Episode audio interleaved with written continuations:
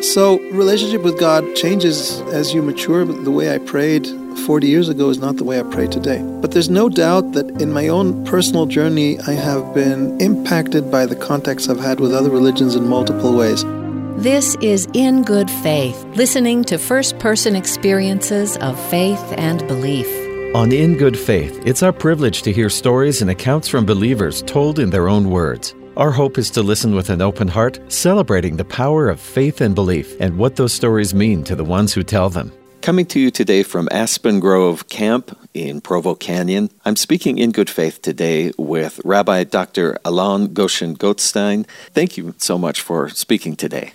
Oh, it's a pleasure to be here. I love Aspen Grove. I love Utah. I love all the people I meet. It's a wonderful opportunity. We'll be speaking in a few minutes about the Elijah Interfaith Institute, which was founded by the rabbi.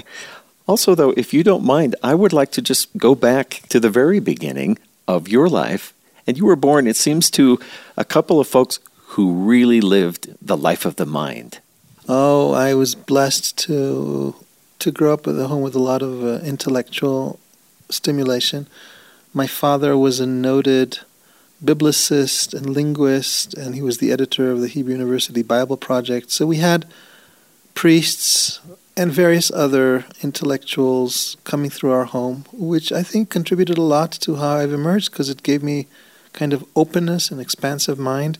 Uh, even in, denominationally, even though I'm Orthodox, but our home was open to people of all denominations because academia provides that kind of a Foundation. You know that from the university life that you represent on this radio station.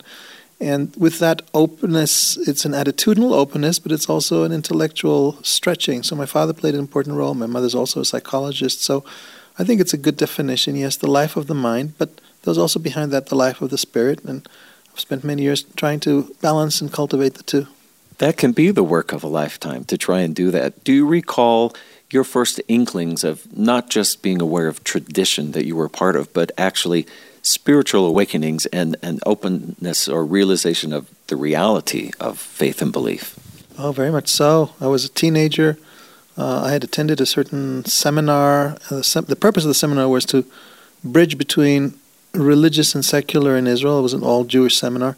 I myself was officially religious, but hadn't really cultivated a, a religious life. And this seminar provided a certain opening, interesting enough, in a moment of dance, where something became real for me and pushed me to want to explore further. And that was uh, that was the launch pad of a process that's been going on now for the last oh 44, 45 years. And I will differ with you only in one thing. You say it's a lifetime process, but since I believe in multiple lives, as do the Kabbalists and as do many other faiths, it's probably a process of multiple lives. I'm wondering from your early academic beginnings and some of your earlier writings were specifically focused on Judaism. But what brought you to be aware of interfaith communication and actually people trying to expand that across the world? So, I don't know if the readers actually realize who, who I am because we haven't had a chance to introduce me. But you've aptly described a person with uh, it's funny, I'm getting this metaphor of a launch pad for a rocket. You know, so it has the first step and then goes into orbit. The launch pad certainly was Jewish studies, and I am a scholar of rabbinics. Uh, but that seems to have been a launch pad for something else. And right now, there's a my life is a satellite in a different orbit, and that orbit, of course, draws on the was, the foundation of it. Has ex, it has expanded into my being an interfaith theoretician and activist. Uh, theoretician, as you say, I have upwards of 12 or 13 books that engage uh, either authored or, or team projects that I run as part of the Elijah Interfaith Institute that bring together scholars of different religions to reflect on matters of interfaith theory and praxis. So the various writings really are uh, like a, a, second career, which then poses the question: What is that second career? So I suppose very many people enter the move from rocket to satellite in their lives through midlife crisis. That's what midlife is meant to do, to, to, to, to put you into a new orbit. So this was my midlife crisis, and my midlife crisis runs as follows. I'm sure academia has played at BYU is all about noble feelings and, and purity for the good, but in other parts of the world, there's all kinds of uh, ego and power and politics associated. Uh, I would have to say that's a, a worldwide constant. Well, I'd like to think things are different with the Mormons in any event, uh, where we were, I was I was the object of some very, very dirty academic politics, which in some way I was able to overturn, but which still left me wondering about what was the meaning of my life at that point, not yet 40, I think I was 38 at the time. I certainly hope that my life will extend to more than 76 because I feel like I'm not accomplishing anything, but we still call it midlife crisis. It doesn't have to be halfway point. Here I was, an academic, having won certain prizes and having had certain commitments in the university which were being violated. At the same time, I've been cultivated. We just said a moment ago, and I like how you put that life of the mind, and I complemented that with life of the spirits. I was cultivating and working through that tension. It was a schizophrenic tension in my early years. It's much more harmonious now in my later years, my middle years. I'm not yet later years. So the I was cultivating the the spiritual side, and part of the cultivation of that was a growing interest in other faiths as well. So you're asking where did that come from? I don't know. It's something deeply ingrained in me, and it goes deeper than the heritage of my parents' openness uh, I remember from a very young age fascination with religions, Hinduism in particular. I mean, I've, I've written two books on Jewish relationship with Hinduism. I've spent decades cultivating my own dialogue with, with Hinduism. But not only Hinduism, I'd been cultivating friendships with Christian communities, mostly Catholic, and a network of relationships that are friendship, sharing, learning, and part of a discovery of the expanse of the spiritual and intellectual life of religious traditions. So here I was at this point of being, on the one hand, an academic, on the other hand, having this other second life with, with noticeable tensions, priorities, and time divisions, commitments, who I am. And I remember one day a friend asking me, So, are you happy with your life? And rather than than blurting forth the obvious, oh, yes, thank God, everything's great, I said, I don't know, I need to think about that. And I was struck by my own response. Short time later, I was driving in, in the car, and a friend asked me the following. She was taking a course with me at the time at the Hebrew University, a course in Jewish studies. And she asked me, Where can I take a course? She meant something intellectual, but also spiritually nourishing about the lives of Christian saints. And this is in Jerusalem. I said, Nowhere, because nobody teaches saints. People teach archaeology, people teach uh, the Bible, people people train priests, but nobody teaches the saints, certainly not in an interreligious context. And as we were talking on the phone, it was a long ride. I was driving from Haifa to Jerusalem. This vision came to me of creating a space where the different religions could share, learn, work together. And this vision just kept pouring and pouring and pouring and pouring and pouring. And then I sat down and I wrote it down. And there was my, my, my life's mission. I said, I'm going to give it 10 years if it succeeds. Well, it's been 20 years now. I still don't know if it succeeds, but I, I don't know what I could do anymore in, life, so I'm just keeping doing it. But uh, on a more on a more serious note, I think it is moving from strength to strength because we have been able to engage scholars and world religious leaders and communities, and the vision is growing as it unfolds. So the answer of how it comes about, it comes about through a combination of personal quest and interest, personal relationships, a midlife crisis, a vision, and a calling. I've read, and I'll have to paraphrase, you talking about the fact that much interfaith work is being open to other traditions and what we can learn, and yet at the same time still being rooted in a personal tradition. Have I stated that correctly? What strikes me in this question is that somehow you present the two as being as some kind of remarkable discovery. Sort of, how could that be? As though the norm was that as soon as you deal with another tradition, you somehow compromise your own. That was almost implicit in how you put the question. I think the reality is that most people avoid engaging in other tradition because they consider consider the faithfulness of their tradition requires staying more inwards or, or limited within the interests of their specific tradition.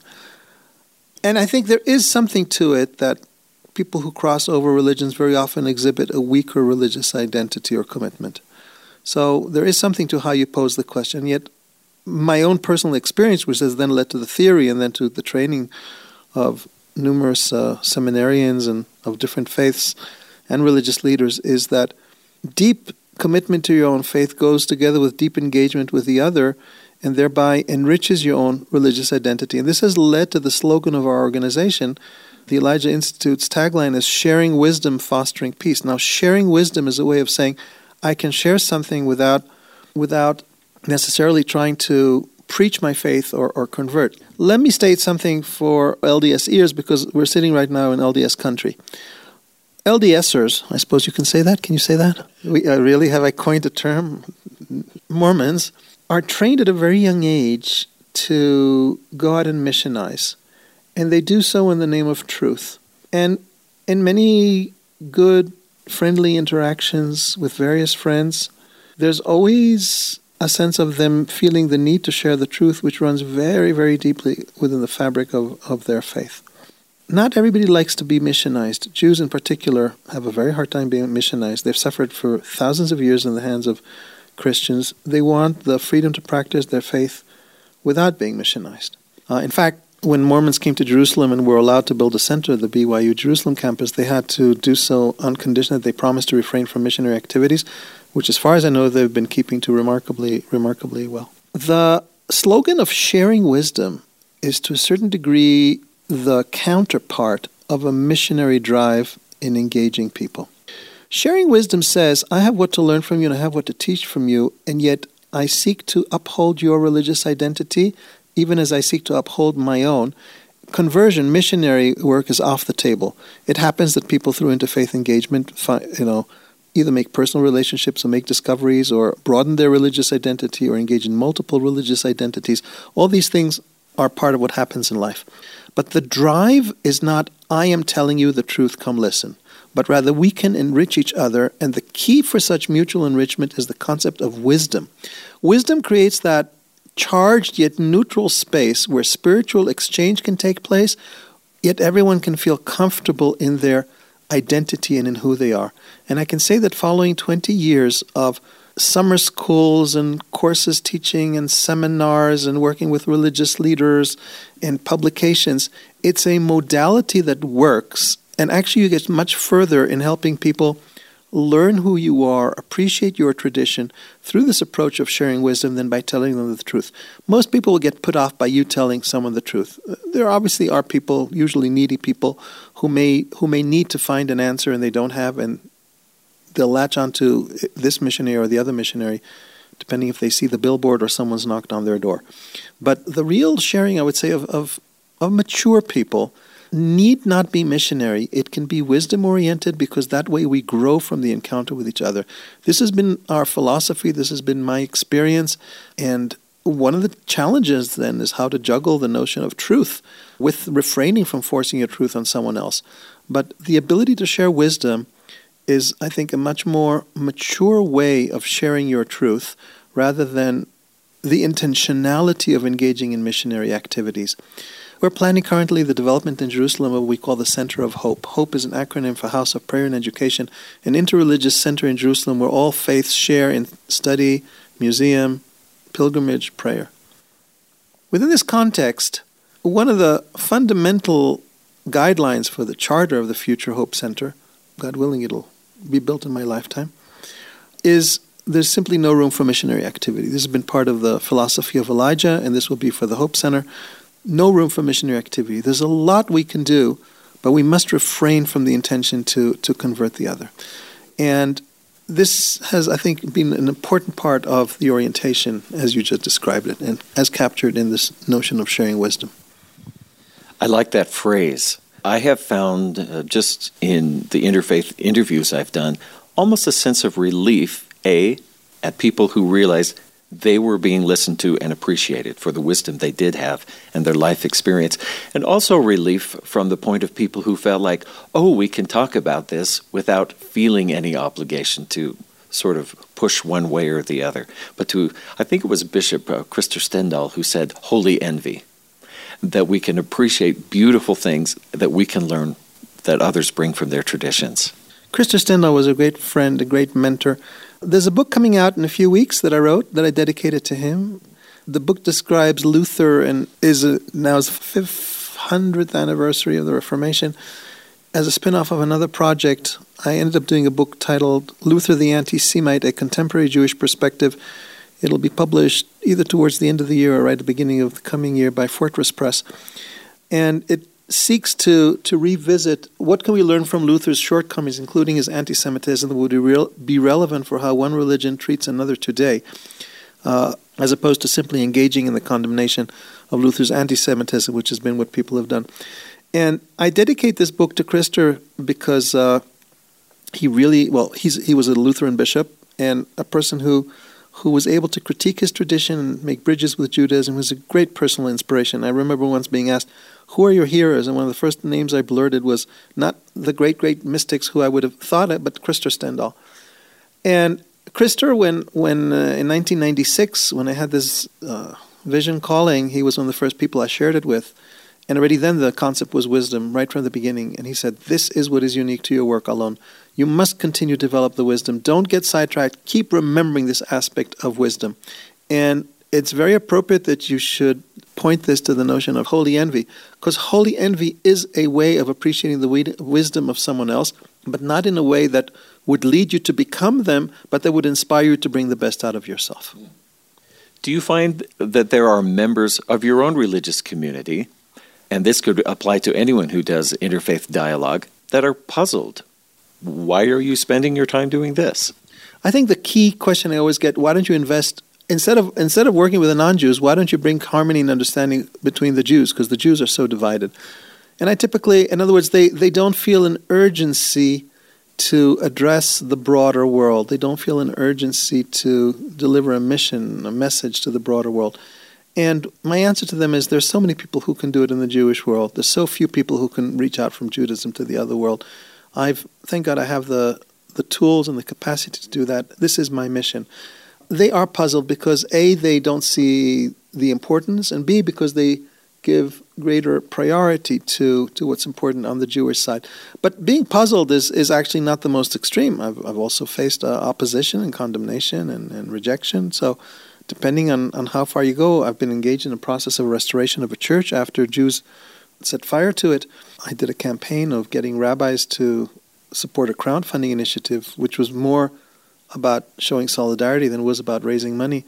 And that led to some great opposition. You going building a church, you know, etc., etc. You singing for the Pope, various, various things that I've done along the way that have met with resistance with some of the more insular groups. And part of my challenge has been to maintain dialogue and friendship with the insular groups while maintaining my work, and sometimes to get them, you know, at, at some points in crisis, to move it from an illegitimate dispute to a legitimate dispute. We have a notion in Judaism of a legitimate dispute within the boundaries of what you can accept, you can tolerate as two conflicting opinions. To move it from an illegitimate dispute that puts you beyond the boundaries of the acceptable to a dispute that's within the boundaries of the acceptable. The Elijah Interfaith Institute, which you began in 97, as you've been telling about, I'm just going to read a little bit of, from the website. A spiritually engaged academic who was and continues to be transformed through deep contact, spiritual and intellectual, with equally minded representatives of other faith traditions. Do you find that people just come out of the woodwork? Do you have to seek out people, or have you just found around the world as you've gone from Montreal to Dallas to every place around the world that there are people ready and waiting to engage? Both. There are people ready to engage, there are networks, and I've brought new people into the networks, and I've sought new relationships, and I've cultivated. I'm about relationships. I, I, I walk the street, I make relationships. So I just, it's finding the opportunities where they are, building on what exists, and creating new opportunities. What things make you feel connected to God on a daily basis, whether it's a, a personal observance or working with other people? What are the things that connect you with the divine? I have a fairly disciplined spiritual life. I spend several hours a day in meditation and prayer, and I don't think I'd be able to do my work without spending time in meditation and prayer. And that keeps me connected, helps me to overcome the frailties in myself and the difficult responses I have to the external challenges. So without prayer, I'd be nothing. Uh, meditation and prayer, they're on a continuum for me. Spiritual study, engaging other people, um, trying to stay open to God throughout, but most importantly is, is having a regular spiritual routine. How do you relate differently to God now, further along in your life and your spiritual journey, than at the first? What ways are you different, or is your relationship different? That question could be posed to anybody on, on the spiritual path because there's always a difference between a teenager's enthusiasm and a uh, mature mature relationship with God. In other words, the question for the first time in this interview, I had to stop and think.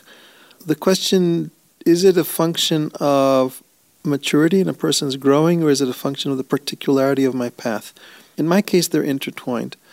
Um, teenage exuberance, as described in the Danzig episode I mentioned earlier, is not the same as a, a deep, mature relationship with God that fills the heart, fills the entire person, and seeks to transform everything. The former seeks the high points, the other seeks to transform the darkness within oneself. So there's an, a relationship with God changes as you mature. The way I prayed 40 years ago is not the way I pray today. But there's no doubt that in my own personal journey, I have been impacted by the contacts I've had with other religions in multiple ways. First of all, by following the example of seeing how other people practice their spiritual life and that providing a model for my own deepening and a broader understanding of God. You know, I mentioned earlier that the starting point were the saints. Uh, my friend wanted a course on the saints in the Christian world. My latest book, the one that has come out, not the one that's about to come out. It's called Religious Genius. It's a theory of how we can be inspired by the finest exemplars of another religion. It's a it's a process I worked on with about 50 scholars over a number of years with the support of the John Templeton Foundation to take what we intuitively call saints by to identify a group within that world of saints that can speak across traditions because they're not just their significance is not just tradition specific. And it's been a, been a very important part of my life to follow these religious geniuses and saints. And they are part of the riches that I have received from other faiths. And ultimately, that plays into my understanding of God because they become teachers. Through them, you have a deeper approach to God, and they become part of the broadest world of God. As you go on, God is not just a person or just a being out there, it's the totality. And the totality includes as you go on, the great vastness of everything, both in the natural world and in the spiritual world, and that includes also the different religions. So God is known through the expanses of the imprints of the spiritual life that you encounter in other faiths. And in that way, obviously, this has been a great expansive and deepening process for myself. Have you ever met someone engaged in dialogue and thought, I just don't know if we can make a connection in this particular case? I mean, is that ever a difficulty? Have you met people as people that you've had the same experience with? Yes. So why should that be different? Not necessarily different, yes. It's the same process. You can't connect with everyone. You can't you've got to meet people who are either on the same wavelength or who can at least cultivate an appreciation. And there's no doubt that my work has been a process of meeting and engaging the like-minded or like-spirited. I like that's a good expression. Not like-minded, but like-spirited. Going back to our dichotomy, uh, people there certainly are people that I cannot engage, but I can engage them in other ways. In other words, some of the people in Judaism I can engage on the Jewish line, but not on the interfaith line. And the people who don't have faith, I might be able to engage them on the human line. So you're always finding ways of engaging people.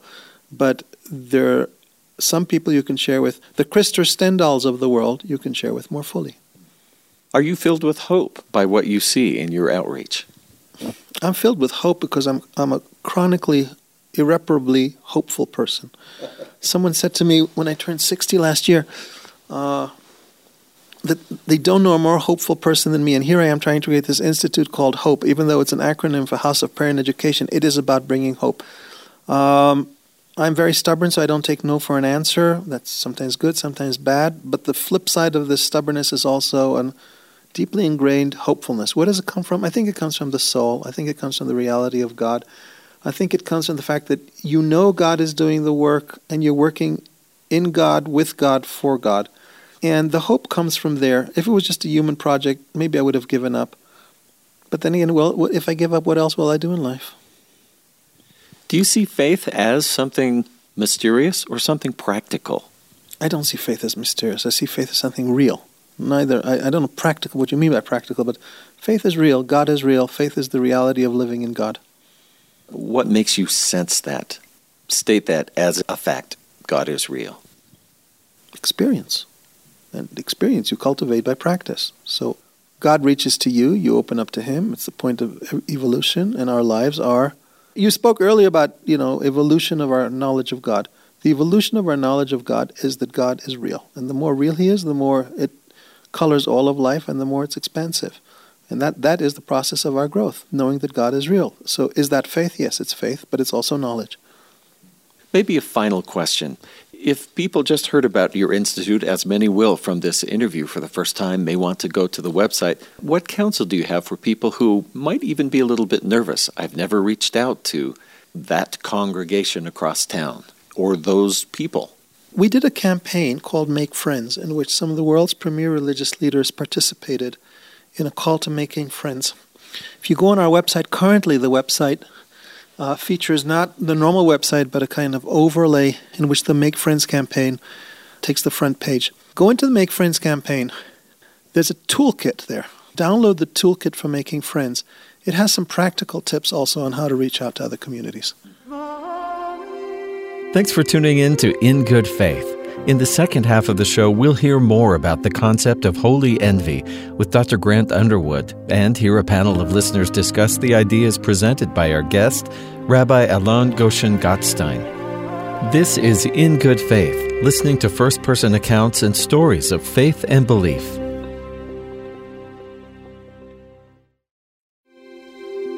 This is In Good Faith, listening to first person accounts and stories of faith and belief. In my interview with Rabbi Alon Goshen Gottstein, I referred briefly to holy envy, which he was very familiar with. He knew Krister Stendahl, in fact, dedicated a book to him.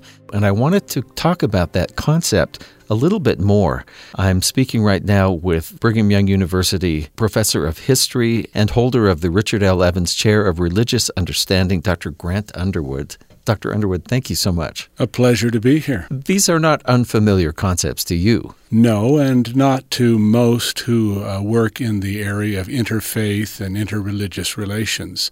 They come from Krister Stendahl, a Swedish pastor, scholar, Renaissance man in many ways, who was known for his generous heart and open and appreciative attitude toward others and other religions.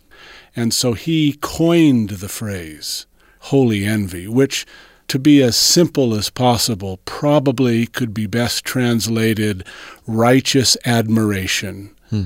for that which is beautiful and good in others and others' religions.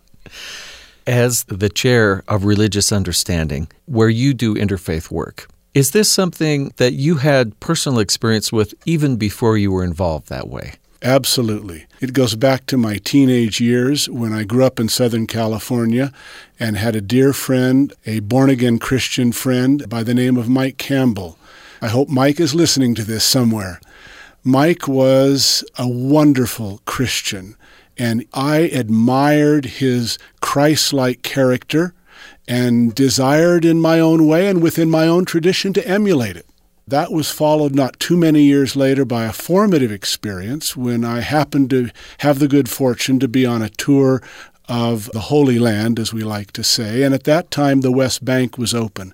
And I will never forget on the bus coming around a corner, and there in a tiny little village, couldn't have been more than a dozen or fifteen dwellings, there in its midst was a beautiful little mosque with green tile and that minaret there. And at that moment, an impression came upon me God loves these people. They are devout, they love Him. And I thought, wow, that is so wonderful. I want to be as devout as I can be, as devout as these humble people are. So these are a couple of experiences that go way back in my life that make me appreciative of the chance to now pursue this more systematically with a greater amount of time in this professorial chair of religious understanding. So, do you find that this is very common as you have outreach to other universities or academic institutions that this is in people's minds today? Actually, I do, Steve. This is not uncommon. And this is part of holy envy. Me practicing holy envy is to see the good in others. And I tell you that without too much effort, it's easy to discern a very widespread sentiment of generosity, of appreciation in many who are engaged in the business of religion full time. It's actually uncommon among those who are serious students of religion, whether they be in universities or in your neighborhood. It's very uncommon to find serious students who do not come at it with an attitude of appreciation, of looking for the beautiful, holy envy. Because most people know that the way you make friends is to look at the positive, to notice the valuable, the interesting in other people. So you build relations by looking at that which is beautiful in other people if you wish to cultivate a friendship. If you want to know about their religion, you ask them. You don't ask the critic, the antagonist. That's how you treat a friend. Hmm. If you were wondering about something in a relationship, you'd say, Well, I've heard this, but you're my friend. I'm going to ask you, what is your version of the story? And you're always going to be as generous to friends as possible. So, those characteristics that make up successful everyday relations can easily be transferred into a religious context. I think one of the things that is so attractive about what Rabbi Alon is doing and what Krister Stendahl did and what many others. There are so many interreligious, interfaith organizations, centers for mutual understanding that I think I would want to say to folks who are interested Google, start looking. It won't take long before you can find in your neighborhood, in your region, a center, an institute, a group of people, perhaps an association of religious practitioners who are interested in this and get acquainted with them and learn how it's done and go forth and practice. Among the many publications of Rabbi Alon, his most recent volume, entitled Religious Genius, is dedicated to helping readers find inspiration in the lives and messages of other significant religious figures outside of their own tradition. I think that captures Rabbi Alon's spirit and the spirit that all of us who are interested in building bridges of interfaith harmony and goodwill can pursue. And so I recommend that volume and that endeavor to learn from and be inspired by, not just academically learn from, but to be personally, spiritually inspired by the lives of others in others' faiths. Dr. Grant Underwood, Richard L. Evans Chair of Religious Understanding, Professor of History at Brigham Young University. Thank you so much for taking time. A great pleasure. Thank you. How has your relationship with God changed as you've matured? If you see a place for yourself in a particular religion, what place do you see for those of other faiths and traditions? How do you feel about sharing wisdom, both giving as well as receiving it from others? We invited a group of people to listen to our guest and then respond. Stephen Tuttle teaches creative writing and literature. He's the father of two. Madeline Dresden is an adjunct professor in the BYU Writing Department. Kerry Soper is an artist and professor who teaches courses on comics, film, and popular culture. Marvin Payne is a song and dance man who loves to act and survives between roles by playing in a Celtic band and a rock band that really does practice in a garage. Rabbi began with youthful remembrances. I don't have many youthful remembrances just because it was so long ago, but that seems to be a logical place to start. What was critical about his youthful experience? It's interesting that he seems to be referring to a type of uh, youthful passion towards one's faith or maybe other aspirations that one has in life. And as as he said that, it made me think of my own experiences as a, a young adult, being fully invested in the idea of becoming a, uh, a cartoonist, a satirist, and I was actively drawing cartoons for my college paper that uh, poked fun at practices in the culture around me and kind of categorized people according to different social types and their various foibles. And I relished the idea of being like a, a thorn in the side of, of, of, the of the people around me, the culture. I even looked forward to the, the hate mail I would receive. and I thought that I would spend my entire career like, you know, relishing being that kind of iconoclast and, and social critic. And it's interesting how you move through life and you, you, you go through your middle age years and your perspective gradually changes. And I softened. Maybe that some of that youthful antagonism or passion or maybe righteous indignation about the things I was taking on has sort of dampened.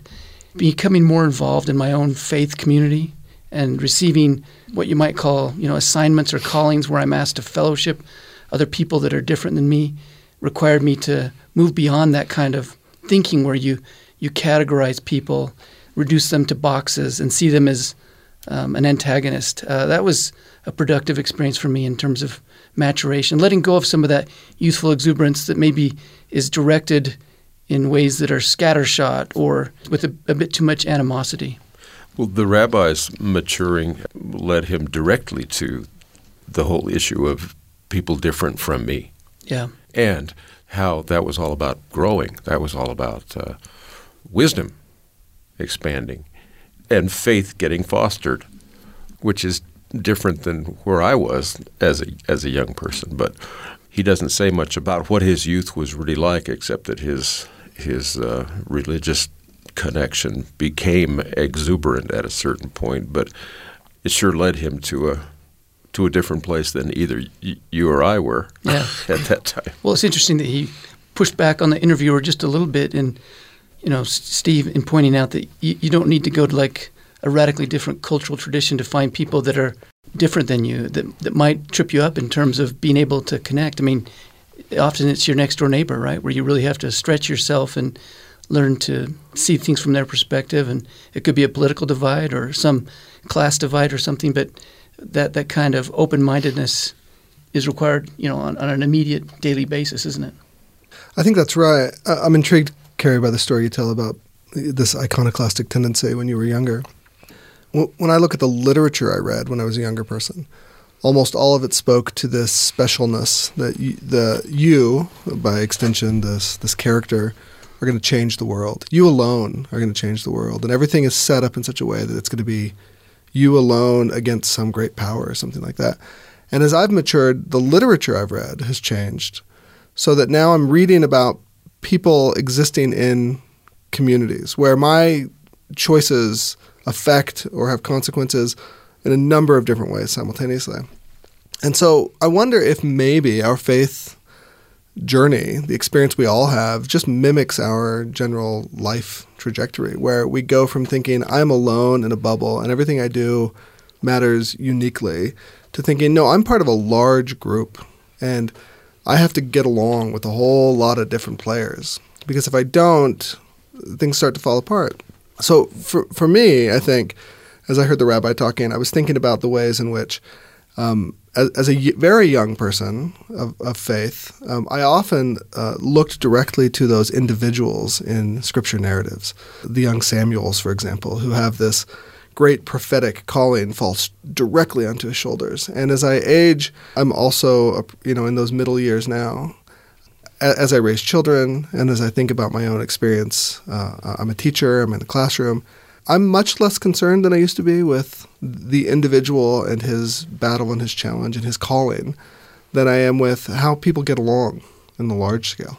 That's interesting. I wonder if what you're talking about, that life trajectory, could also correlate with studies they've done about this happiness curve that some Americans or people actually universally experience, where they go from feeling, you know, acute sensation of happiness and joy as a young person, maybe in alignment with that passion, and then you kind of gradually slide into this deep middle age curve of unhappiness that actually persists well into your late 40s and then you start coming out of it and I, I wonder if like maybe letting go of some of that um, passion at least yeah. if it's ill-directed or, or maybe aspirations that are a little bit too worldly or unrealistic or too lofty or, or too lofty yeah. and then gradually shifting to um, forgetting about your own life to to a certain degree and engaging in, in warmth relationships with others in a community of of believers or just a, a community beyond you know your isolated self. That's right. Opens up that new vista of happiness and contentment.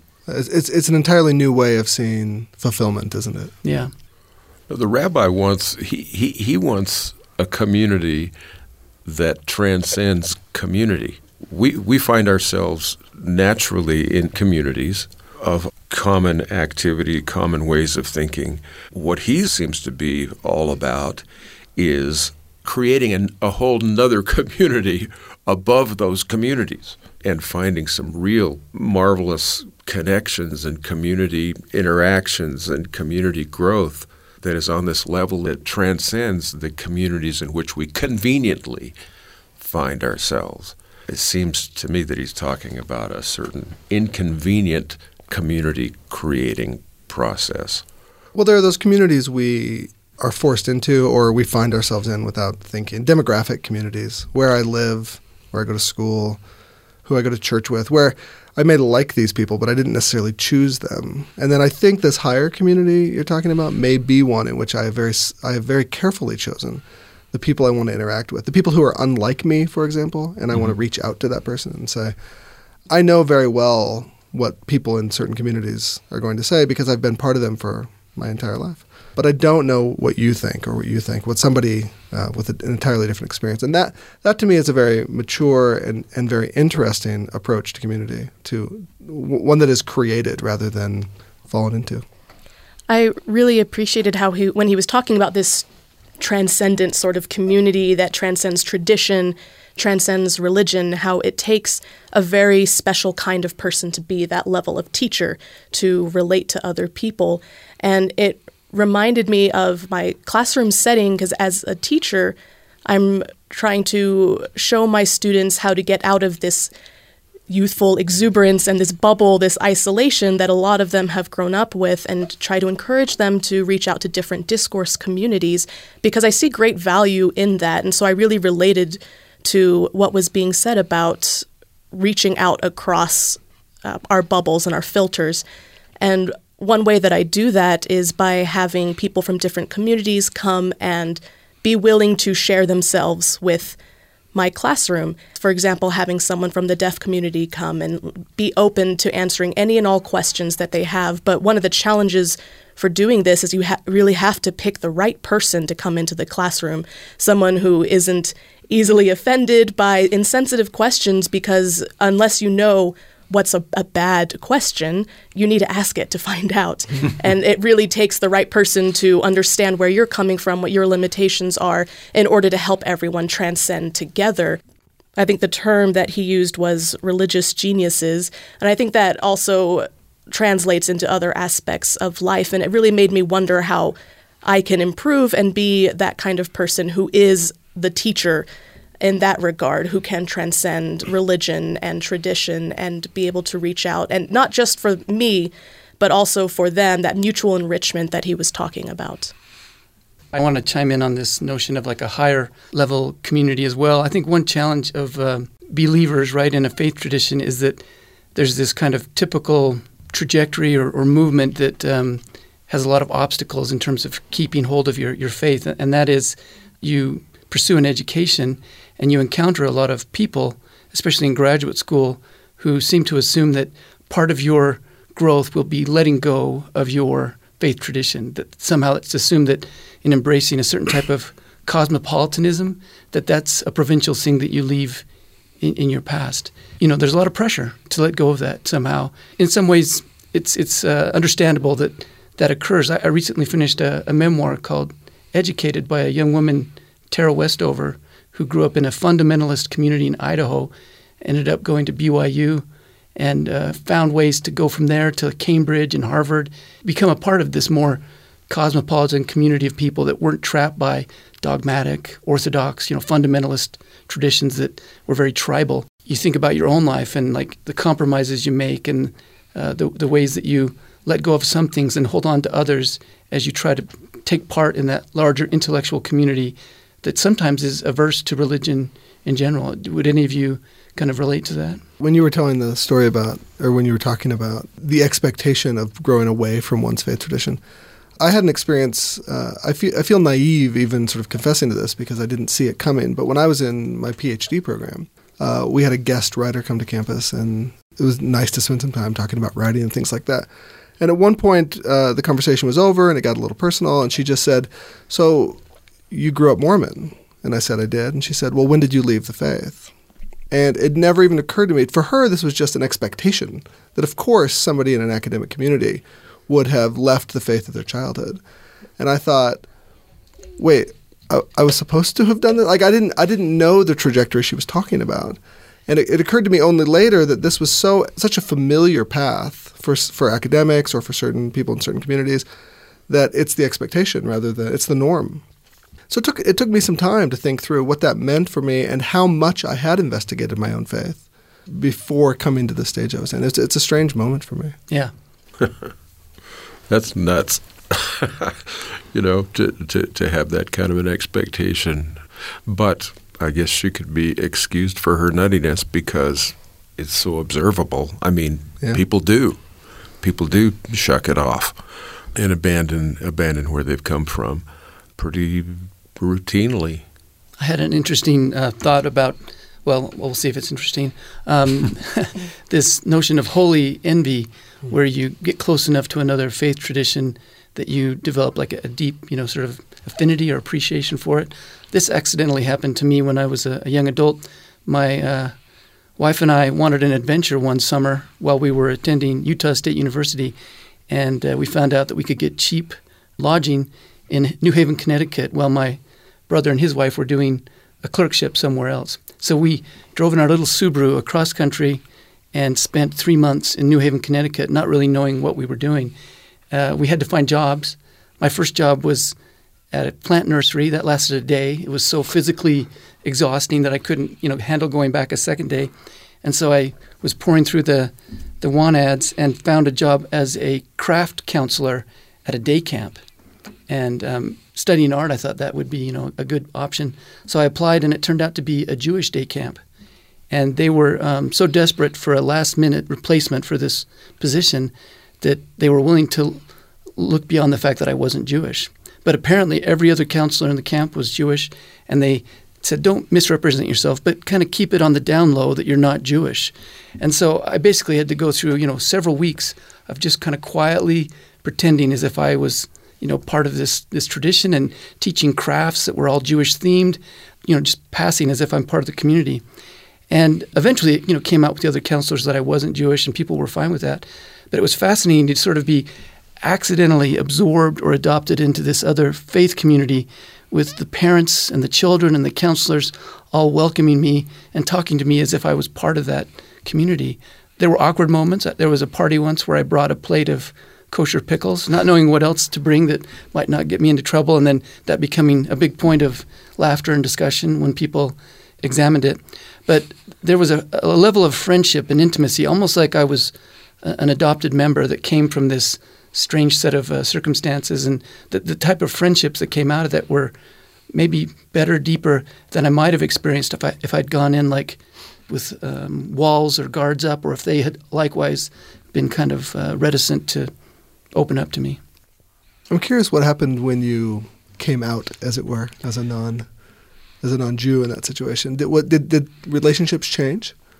Maybe for like a day or two, there was like you know confusion and a little bit of shock. Some people, I mean, it was a very I think orthodox community of, of Jewish people that sent their kids to the school, and there was still a little bit of concern, like maybe we shouldn't let this out to the parents. Right. Like there, people might be slightly disgruntled, but then it became kind of this funny secret that the camp counselors all had in common, and I would get teased a lot, and there was a lot of fun that came out of it, and it was a very uh, nice level of kind of joking and camaraderie. It's great. I'm a little worried that time will elapse before we've addressed what I found to be the most challenge, personally the most challenging notion in what the rabbi had to share. The slogan of his Elijah Interfaith Institute is uh, sharing wisdom, fostering faith. And a pretty fundamental operating principle of their conversation is that conversion work is off the table. That challenged me. I, I, as I as I was listening to him speak, I I wrote down with an arrow on my little sheet here that sharing is as much getting as giving. When I think about sharing, I think about well, I'm going to give. That's what sharing is about. But if I'm going to value sharing, I I better go in with the attitude that I'm going to, to get, I'm going to receive, and with sort of a preconceived respect for, for what I'm going to, to receive. As a Latter day Saint, you know, we just have this deeply ingrained missionary spirit, And just the notion of existing in this higher community of, of sharing and learning from one another without the responsibility, matter of fact, with it forbidden that we share our ideas with the purpose of converting somebody, bringing them around to our way of thinking, that's just really quite a challenging notion. I'm glad you brought that up because as I was listening to him talk, it actually reminded me of one of the biggest regrets of my life. I did a, a bit of proselyting work when I was younger.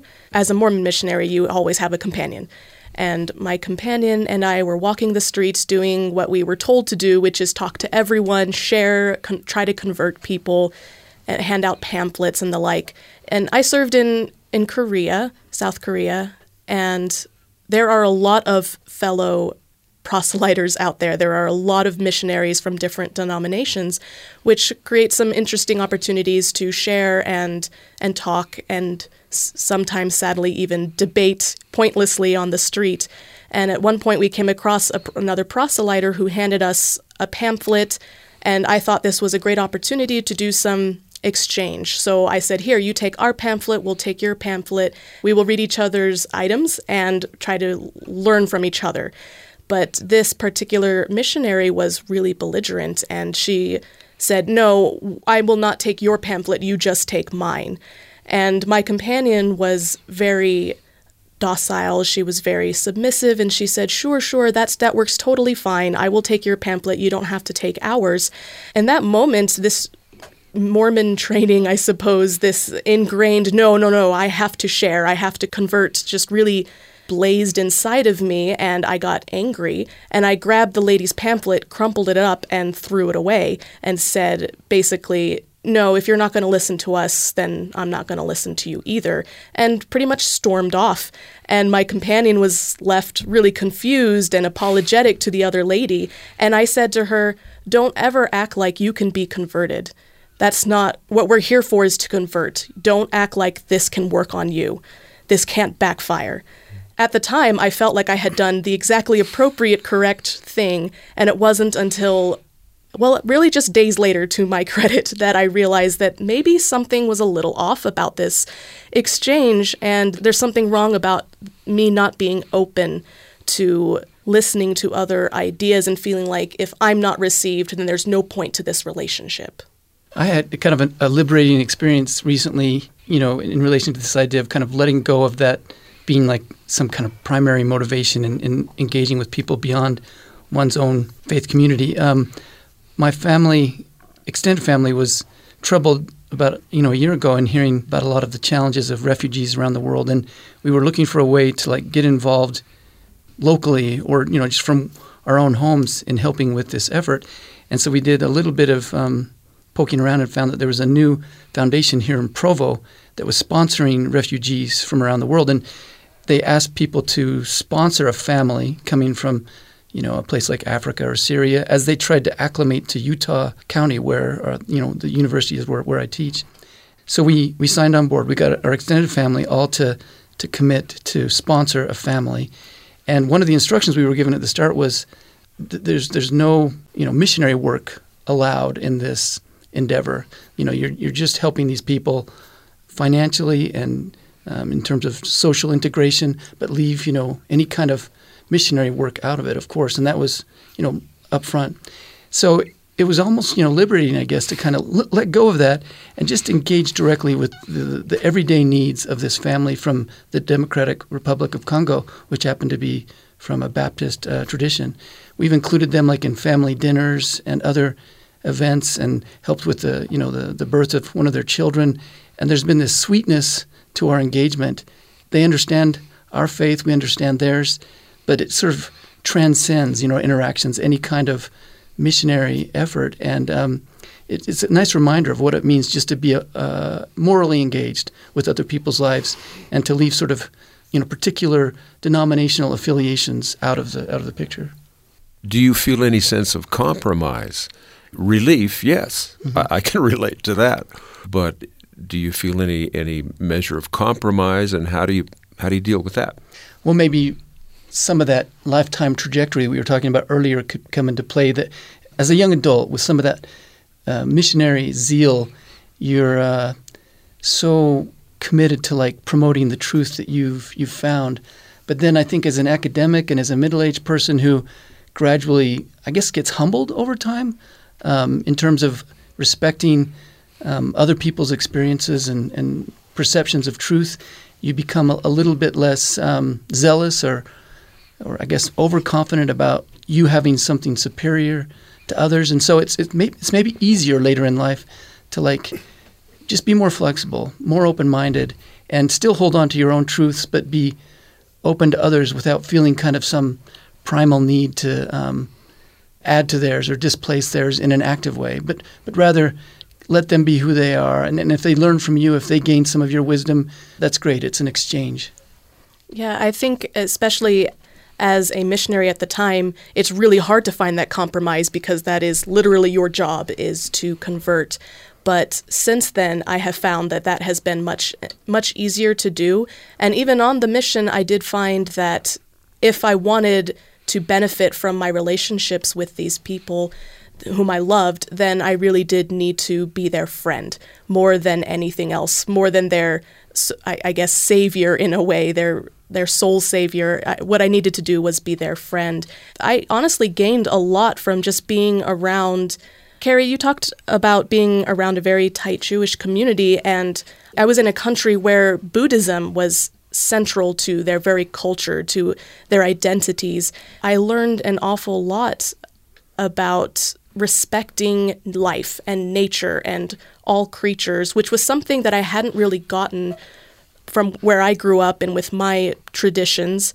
So I really valued that and it really expanded my perception of not containing all truth in whatever it is I believe in, whatever my religion or faith is. It does not contain all truth. There That's is cool. something to be learned everywhere. Madeline, your story about the pamphlet exchange, well, the the aborted pamphlet exchange, right. reminds me of, of an experience that my wife had uh, on her mission in the Netherlands because Indonesia was once a Dutch colony. There are lots of Indonesians in the Netherlands, and they're predominantly Muslim. And uh, she tried to give a Book of Mormon to uh, an Indonesian Muslim who was living in the Netherlands, and he said, "Well, fine, I'll take that if you'll take my copy of the Quran." And she kind of bit her tongue and, and, and took it. The the end of that story is that it, is that decades later, I read the Quran because it was on the bookshelf, and I wanted to know. Uh, you know, suddenly the, the Muslim culture was, was kind of clashing up against the non Muslim culture, and I just wanted to understand it better. I don't know if that makes me like the Rabbi Goshen Gottstein or not, but this whole idea of just getting into a relationship, he said, I'm all about relationships. Getting into a relationship with the idea of being eager to get from the other person the wisdom that they have. That's our time for today. Thanks to our panelists, Stephen, Madeline, Kerry, and Marvin, and especially to Rabbi Alon Goshen Gottstein for generously sharing his stories and his faith. Learn more about the Elijah Interfaith Institute at elijah-interfaith.org. In Good Faith is committed to the idea that we all benefit from hearing people of widely varying backgrounds tell their personal experience with faith and belief. In fact, we think people with such experience deserve some of our best listening. We hope you found value in today's conversation and we welcome your thoughts and ideas about the program. Email us at ingoodfaith at byu.edu. Find us online at byuradio.org slash ingoodfaith. Subscribe to our podcast wherever you get your podcasts. Our Twitter feed is at ingoodfaithbyu. In Good Faith is a production of BYU Radio. Our associate producers are Christine Knockleby and Marcus Smith. I'm your host and producer, Stephen Kapp Perry. I hope you'll join with us again soon, right here in good faith.